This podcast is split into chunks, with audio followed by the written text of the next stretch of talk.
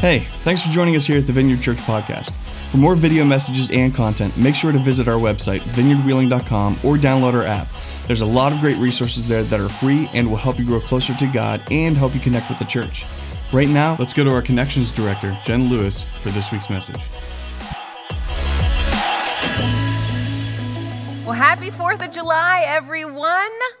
We are working our way through Mark. We've been doing that pretty much for the last six months, and so we're about halfway through. We're making this kind of a year long series. And so if you are new with us, you can go back online, catch up all that we've that we've talked about so far. This week, we are going to be in Mark chapter 8. So if you want to go ahead and, and, and uh, turn there or get your Bible app and click to the right spot, we're going to be in Mark chapter 8, starting in verse 14. Last, last week, Chris covered the feeding of the 4,000. And um, I don't know if when he started talking, you thought to yourself, what? We're doing the feeding of the 4,000? I thought we already did that. In fact, the last time I preached a few months ago, um, I did the feeding of the 5,000.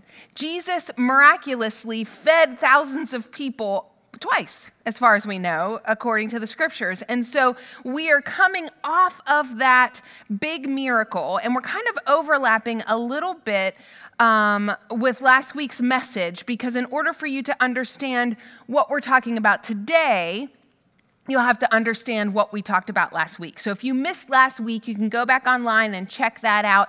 But I will be covering a little bit about what Chris talked about. Now, a couple weeks ago, um, someone gave me Amish friendship bread starter. Now, are any of you familiar with Amish friendship bread? So, what it is, if you don't know, is it's this little Ziploc bag of fermented batter that when you follow the directions and the recipe, you end up with this sweet, delectable, cinnamony, cinnamony, is that a word? Bread um, that is so good. And, the, and, the, and basically, the story behind Amish friendship bread is that somewhere, sometime long ago, I guess there was an Amish woman who put together some batter and she put sugar and milk and, and flour in the batter and she let it sit out and ferment on the counter for several days. She'd occasionally stir it, and occasionally she'd add a few more ingredients, but over time, this batter um, just became fermented with all this good stuff so that when you mix it up finally in the end and you baked it, you get this beautiful bread. Well, the idea behind why it's friendship bread is before you finish the bread, you take just a little bit of that starter batter and you divide it up into three or four servings and you don't you set it aside you don't put it in the bread then you bake your bread you eat your bread whatever and then you give the starter batter to your friends. You give them the recipe and then they you know, use that as their starter, and then they begin to ferment the extra, you know, they put in extra milk, extra sugar, extra flour, and they ferment it on their counter for several days. And so the reason I think this happened years ago is because I've been doing this occasionally um, I don't know, for a couple decades. You know, every once in a while it'll come back around to me where someone will give me a starter, and I don't know where that starter really started and how long ago it was, but man, does it make good bread. And so recently, someone, you know, gave me the recipe again and, and gave me a bag with the all the goodness. And so what you do, you squish it, and then the air will, will kind of, as it ferments, it creates this air, and the bag gets really big, and then you have to un, you know, unzip it and, and smush it down and close it back up. And it's this whole process. Well, unfortunately, my husband was not aware of the delectableness of fermented bread and he saw the Ziploc bag sitting on the counter for a few days and just considered it a mad scientist project from one of my children and decided that it was disgusting and that it was going to make a mess, and so he threw it away. Now, we can jokingly say that he was listening to Jesus when Jesus says in chapter 8, verse 16, Beware of the yeast, because he got rid of what would make such good bread. And I don't know how to start it. I don't know. I, think you just can find the recipe online now to start the starter. But anyway, we missed out on the bread. And when I think about that starter batter, I think about yeast. I think about what yeast does in bread because it's that same idea with that fermented batter. Just a little bit of that beginning batter is what makes for this puffy, beautiful, moist bread that you just want to eat forever. So, where we pick up here in Mark chapter 8, Jesus is referring to this, this yeast, or what we would think of when we think of that, that little bit of something you know you get at the store where you just put a little bit of the powder in, in the dough um, to, to make a, a, a really beautiful Italian loaf or something like that. And he says to the disciples, uh, Beware of the yeast. Now, let me catch you up to where he is at this point. So, he had just fed the 4,000 we talked about, and he had fed 5,000 people um, a few chapters back. And that he fed them, he fed those people, those were the Jews. He, so he fed miraculously the Jewish people. Then he went to this different place and had a similar predicament where there wasn't enough food. And these were among the, this was among the Gentiles. And so Jesus fed um, also the non Jews, thousands of people he fed with just a few. Um, pieces of, of, of bread and fish to start. So then, after he feeds these, the, the 4,000, and it's this amazing miracle, he gets in a boat with the disciples and he goes to a different part of uh, the area and he meets up with some Pharisees. And the Pharisees demand a sign. They come to him and all their like pomp and, and, and all their, you know, just self importance, and they demand that Jesus gives, him, gives them a sign. And he basically looks at them and says, No, I'm not doing that.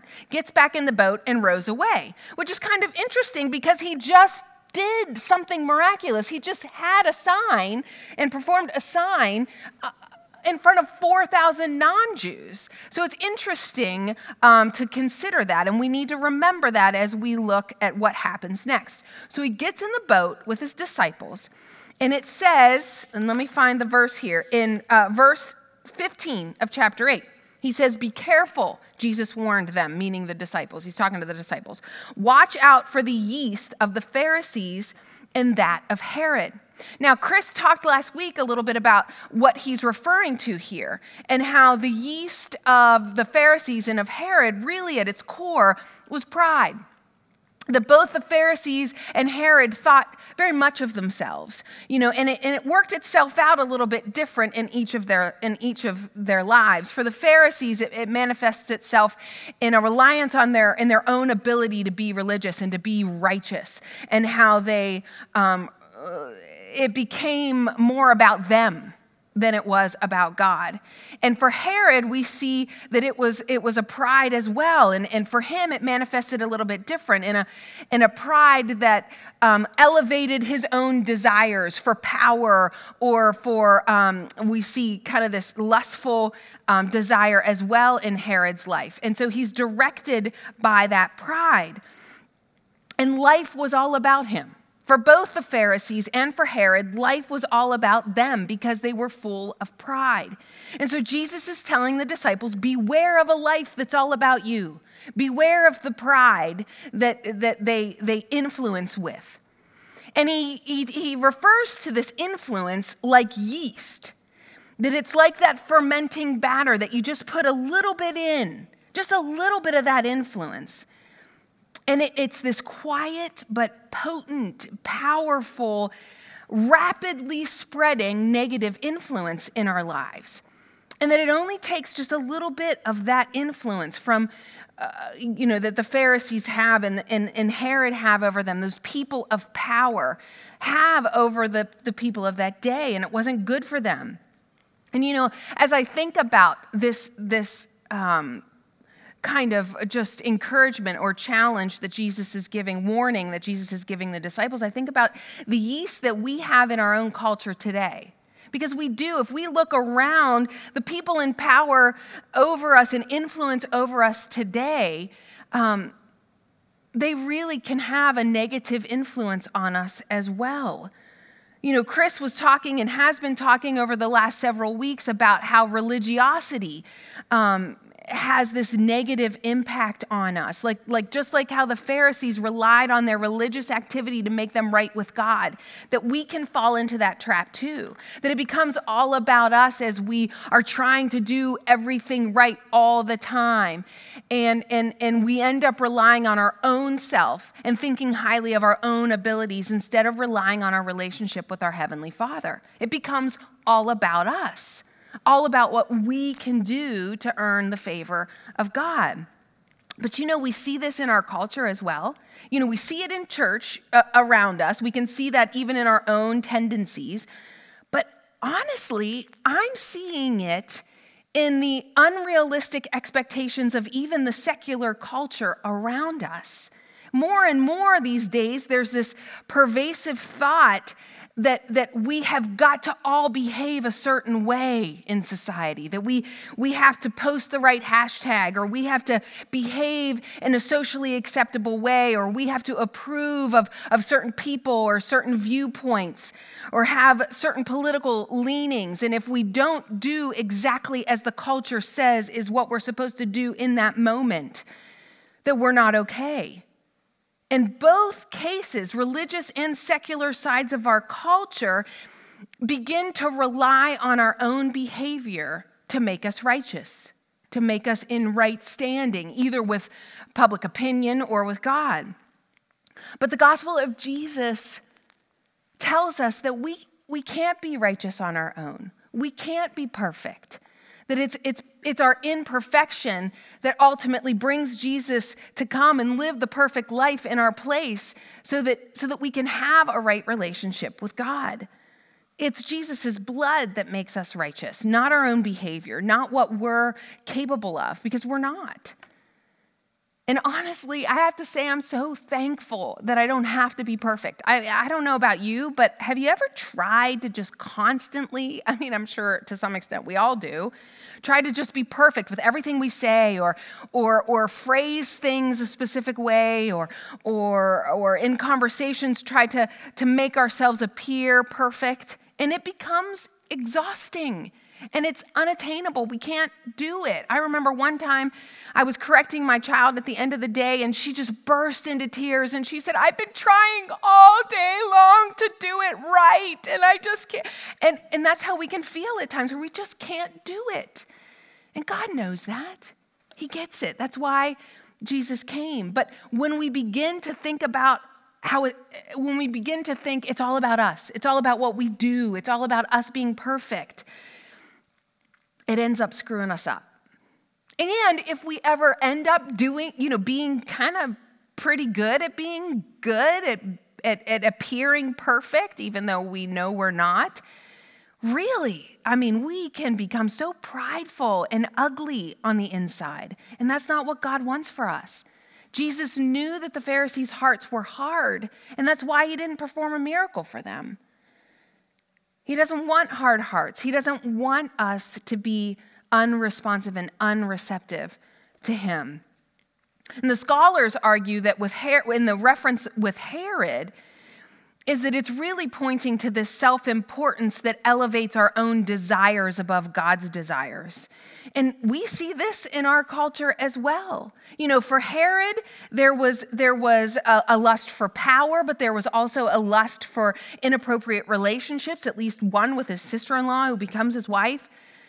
And for us in our culture, there's, there's, it has become this thing where sexual desire becomes like the most important defining part of who you are, which nowhere in Scripture does it point to that at all. You know, oftentimes it's even used as the primary director of the decisions that people make in life. Jesus says, Beware of influences like this, that even the tiniest bit of this in our lives can have a negative effect, can imp- impact us in significant ways, especially if we elevate these ideas above God's ideas. You know, while I was preparing the message, I thought about the characteristics of yeast that are so interesting. It really is just this little bit that goes into the big batch of dough. You know, it, it's, it's a powerhouse. It changes something from matzah bread or a cracker into something like Saloni's bread, you know? And, and what's amazing about it is that we don't realize how significant just a little bit of negative influence in our lives can impact us. And I think about this when I think about the media we consume on a regular basis. Now, obviously, I mean, I feel like we're, we're always talking about social media and how that influences us. And of course it does. But also, I think about news and how the kind of news and the amount of news we take in and which news we take in, how that impacts us. Or TV shows or, or what we watch on YouTube or TikTok, just all those things kind of coming in. What happens is that when we're watching those things, we, we get in this mode of just like, dull, dumb receptiveness. I don't know how else to describe it. Have you ever watched someone watching TV or watched someone watching their phone? Like they're just like this. It's just like this, like, I'm just, you know. And, and what happens is we take our guard down. Like, we are not, as we are consuming this information or consuming this media, so often we don't have our guard up and we aren't looking at things critically, and it just influences us. And what ends up happening is the media that we are you you know, using to inform us ends up forming us. It's not just this little piece of information here and this little piece of information here, it's yeast influencing us and potentially spreading throughout our lives. And that can, can influ- influence the way we view what's right and what's wrong. It can influence our political views, our relational habits, our, our just behavior that, of interacting with others. And oftentimes we're completely unaware of it. The other characteristic of yeast that I thought about was that it produces nothing of substance. Now, you may think to me, well, of course it produces substance. Club cracker, Saloni's bread, what are you talking about? Big difference. Yes, but what the yeast is doing is it's just puffing it up with air. Yeast has nothing of substance, it's not giving us anything. And this negative influence that comes into our lives, this pride or the, the influence of those in power above us, it puffs us up with nothing of substance, nothing of eternal consequence that's good. It fills us with fluff and not God's thoughts. You know, we, we, we we have defined we decide to define ourselves based on our physical desires that come and go and don't define ourselves by our creator. Or or we we we decide to look at the view you know to, to look at the world through how other human beings look at the world. And that and those views can change within 10 minutes of each other. Or we decide okay we will define we'll get all of our rules and all of our ideas from the world around us instead of looking to the rules of the man of the God who created it all. It's just interesting how we've got this yeast in our lives as well, and it leads to nothing good. And Jesus is warning his disciples, and I believe he's warning us in this section of scripture to be careful of the quiet but very powerful influence of those in power around us. But what's funny is that the, the disciples totally miss it. That when they're on this boat ride, you know, they've had this miraculous situation with the 4,000, and then they've had this really interesting interaction with the Pharisees where they know Jesus is capable of signs, but he looks at them and says, no, and rows away. So they're in the boat and they're, you know, just kind of like trying to figure all this out. And, and then Jesus says this, and they totally miss it. I, I, honestly, it's, it's comical. Look at, at verse 14. Go back just a few verses. It says, The disciples had forgotten to bring bread, except for one loaf they had with them in the boat. So remember, this is all happening right after the, the miraculous feeding of the 4,000. So they had some, some bread left over, and they only brought one loaf, apparently. And then it says in verse 15 Jesus warned them, Be careful, watch out for the yeast of the Pharisees and of that of Herod, which we just said. And then the disciples, it says, they discussed this with one another and said, It's because we have no bread. Now, God loved the disciples, like they totally miss it. Jesus has now done this twice where he has taken a little bit of bread and made it enough for thousands of people. And they're worried and thinking he's talking about the fact that they didn't bring the leftovers. It, you know what? It's all about them. You know how we talk about this is our tendency. It became all about them. Jesus is trying to share this spiritual truth with them, and they completely miss it.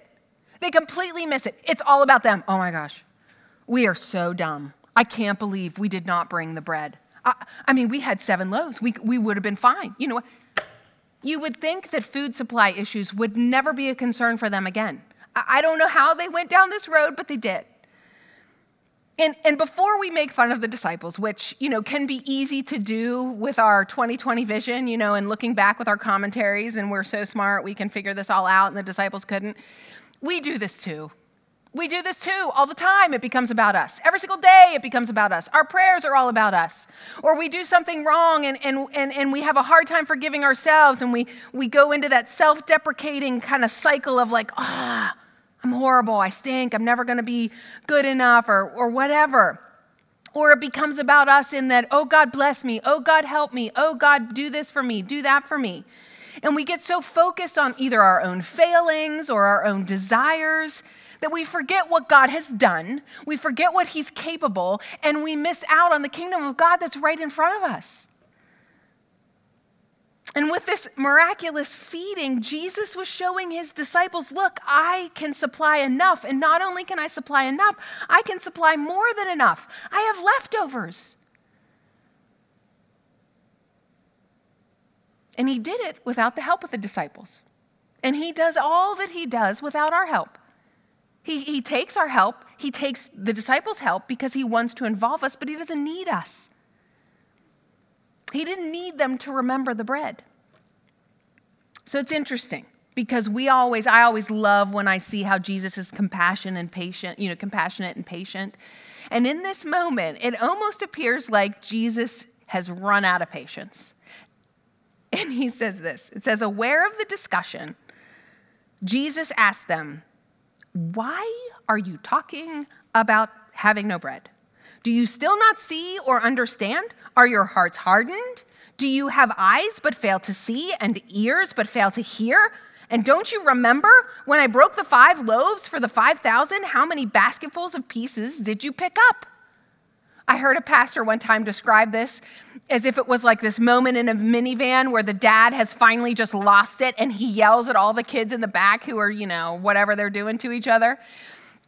And I don't know. I don't know the tone of these questions, but I can imagine that Jesus is just like, Are you kidding me? What in the world, people? Like, did you not just see what I did? I had leftover bread. Do you think I can't just make bread right now in the middle of a boat? This isn't about bread. You know, I mean, I could just, ah, you guys, come on. And what's funny is how the disciples respond because it's like these one word answers only when they know it's safe to answer. You know, it's the barrage of questions, one after another after another. And then finally Jesus takes a breath, you know, and he says, How many basketfuls of, did I, of pieces did, I pick, did we pick up? And they say, 12, they replied. And when I broke the seven loaves for the 4,000, how many basketfuls of pieces did you pick up? And they answer, Seven. and he said to them, Do you still not understand? He asks eight questions in a row, just one after another after another. Now, these were the kind of questions that prophets in the Old Testament would have asked the people around them. Very similar if you look back into the Old Testament. But I can imagine the tension in the boat. You know, they, they already felt bad about not bringing the leftovers, and now they're like, oh my gosh, we're complete idiots. You know, I don't know like how it felt in that moment, but anyway, what we'll see is that this next miracle that we're going to talk about next is referring back to all of this. So, Chris talked about a lot of this last week, but in order for you to understand this next miracle, you have to get the context of that. Okay?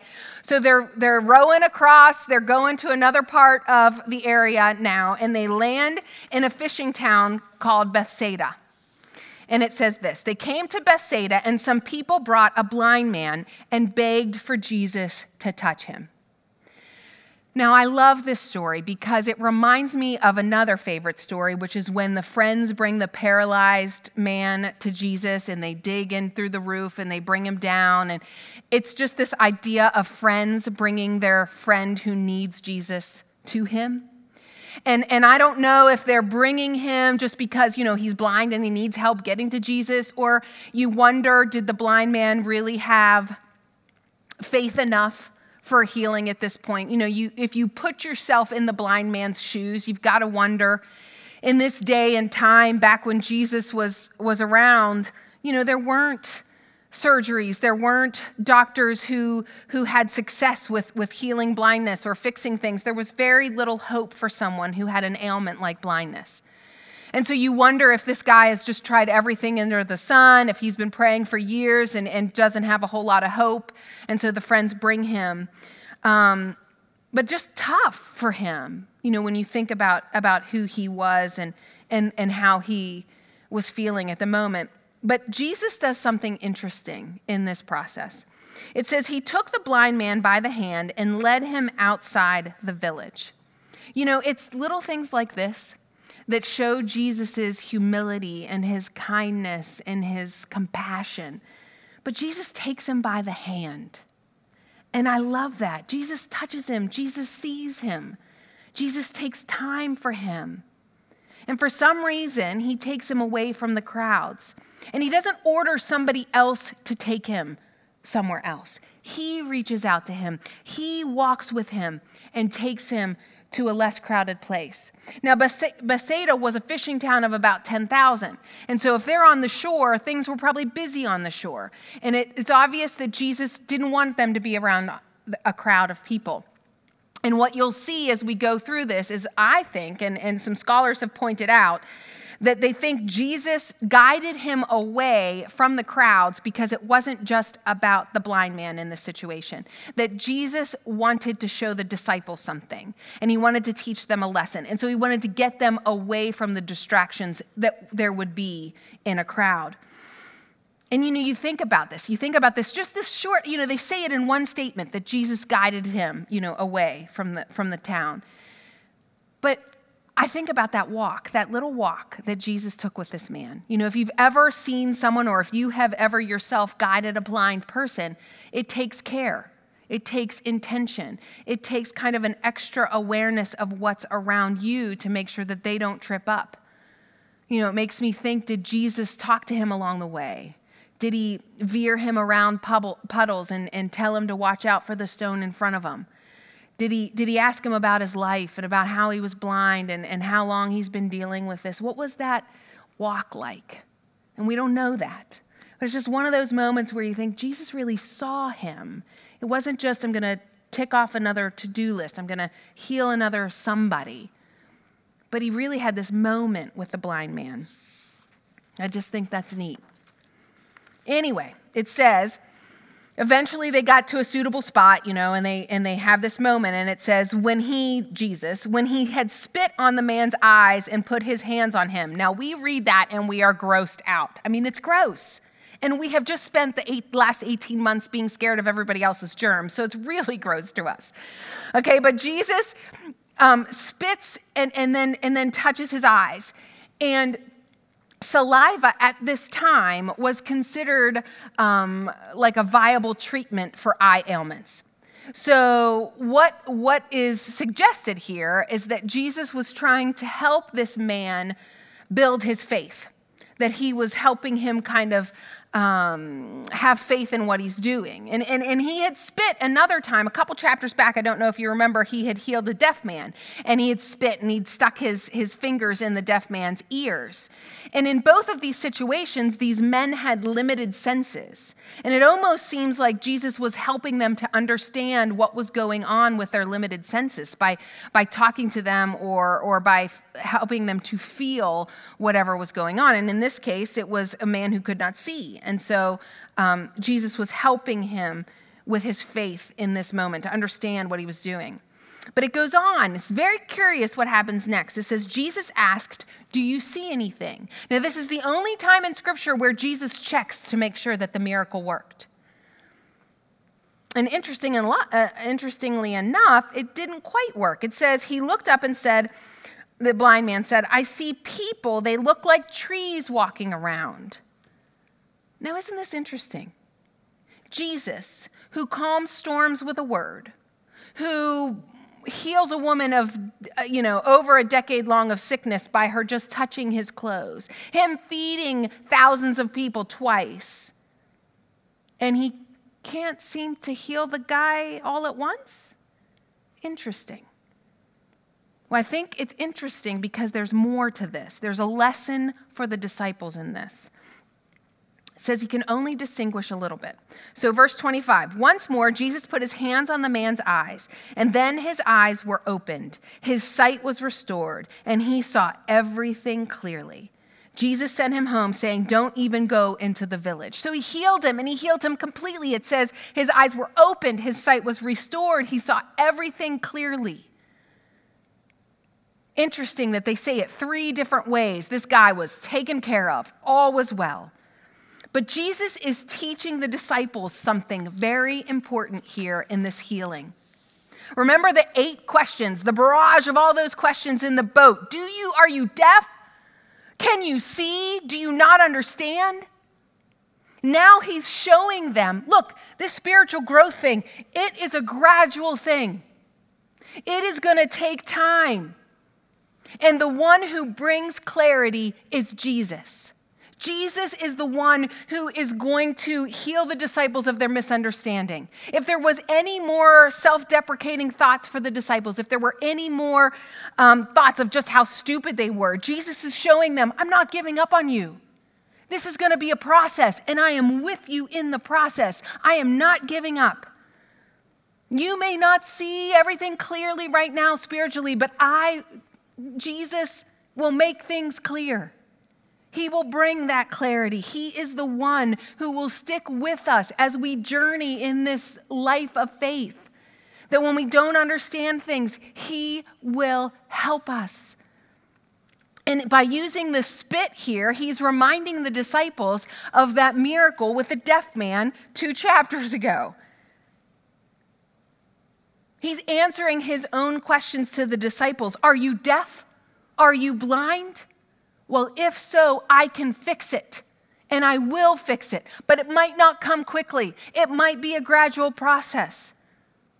But if you keep yourself humble and unlike the Pharisees and unlike Herod, if you come to Jesus with a humble heart, not demanding of him, but just seeking him and asking, Jesus will give you eyes to see and ears to hear.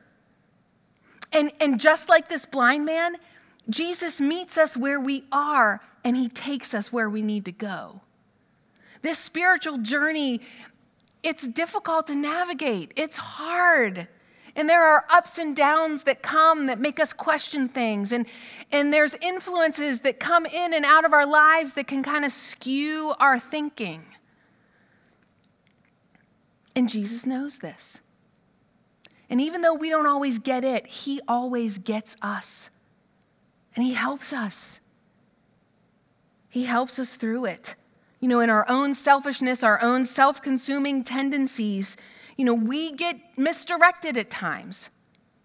But Jesus walks with us, He will journey with us, He will help us work our way around the craziness of this life. He's guiding us, He's helping us. He's patient with us. You know, it's interesting to me that the two groups we would assume would understand quickly still need help. The Pharisees, obviously, you know, we would think they would have gotten who Jesus was. We would have, you know, in all logic, the religious scholars of the day, wouldn't they have gotten it? And they didn't get it. And the disciples, handpicked by Jesus, and they don't get things right away either. It gives us hope. It gives us hope when we don't get it all right. You know, I think there are some of us in this room who are relatively new to faith.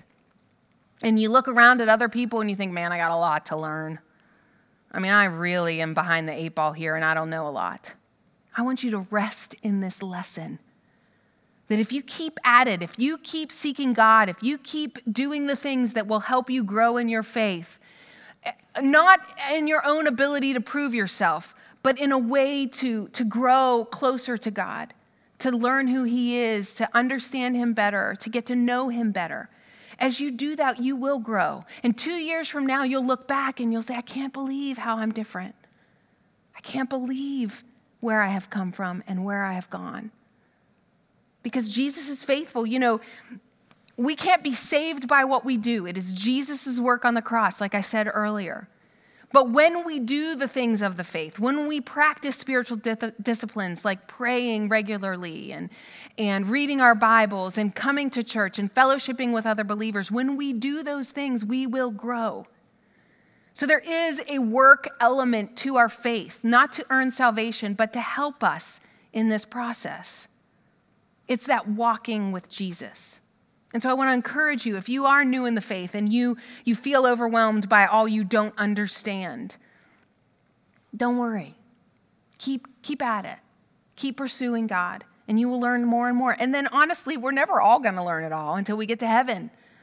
You know, created beings are never going to fully be able to gra- grasp the Creator. But then I wonder there are probably some of us in this room who look back on the last two years and look back at the person you were two years ago and you think, wow, I don't know that I've really changed all that much. I don't know that I'm growing. And you know, our faith is not meant to be stagnant. Our faith is, is meant to continue to thrive and to grow. And yes, we will have kind of these, these times of, of intense growth and then other times where it's just not so much, kind of like the grass in the yard. Like right now, we can't keep up with it. Then the fall, you got to cut it every once in a while. But are you growing at all? And I would challenge you to ask God this week where am I tripping up? What is the cause of that lack of growth? Am I spending time with you? Am I reading my Bible? Am I just taking all my knowledge for granted and, and living off of what I learned years ago or what I experienced years ago? Are you allowing influences of the world to, to impact your views and your life and your faith more than you should? It's worth asking God because if you're not growing, something's up. Something's up. So I want to encourage us this week do some business with God. If you are, you know, early in your faith, just continue to seek Him. And if you're stagnant, I want to encourage you ask Him, seek Him, and pursue Him once again. Let's not be formed and blinded by the lies of our culture, but let's turn to the one who helps us see clearly. Now, I'm going to pray and oftentimes, I feel like at the end of, of a message, we can just quickly pray and we listen to the prayer and just kind of like, uh huh, uh huh, and we're gathering our thoughts to move on with what's happening next. But what I really want you to do as I pray is I want you to pray along with me, to actively, not passively just sit there, but actively pray with me and ask God to reveal to you, to take away any blindness that you may have, and to help you on this journey. Let's pray. Father, I thank you that you are such a good, good Father. I thank you that you meet us where we are, that you understand why we are where we are. And I thank you that you take us by the hand and you are willing to walk with us and to show us the way. And so, Father, where we're tripping up right now, where we're being influenced by the world instead of influenced by you, where we may be blinded by things in our past or, or our own sin, Father, I pray in Jesus' name that you would set us free from those things, that you would help us to see clearly today, and help us to be changed to be more like you. Father, we give you our lives. In Jesus' name, amen and amen. Thanks again for joining us here at the Vineyard. It's our greatest desire to see you find and follow God, and we hope that this podcast has helped you do just that. For more video messages and content, make sure to visit our website, vineyardwheeling.com, or download our app. Again, thanks for joining us this week. We'll see you next time.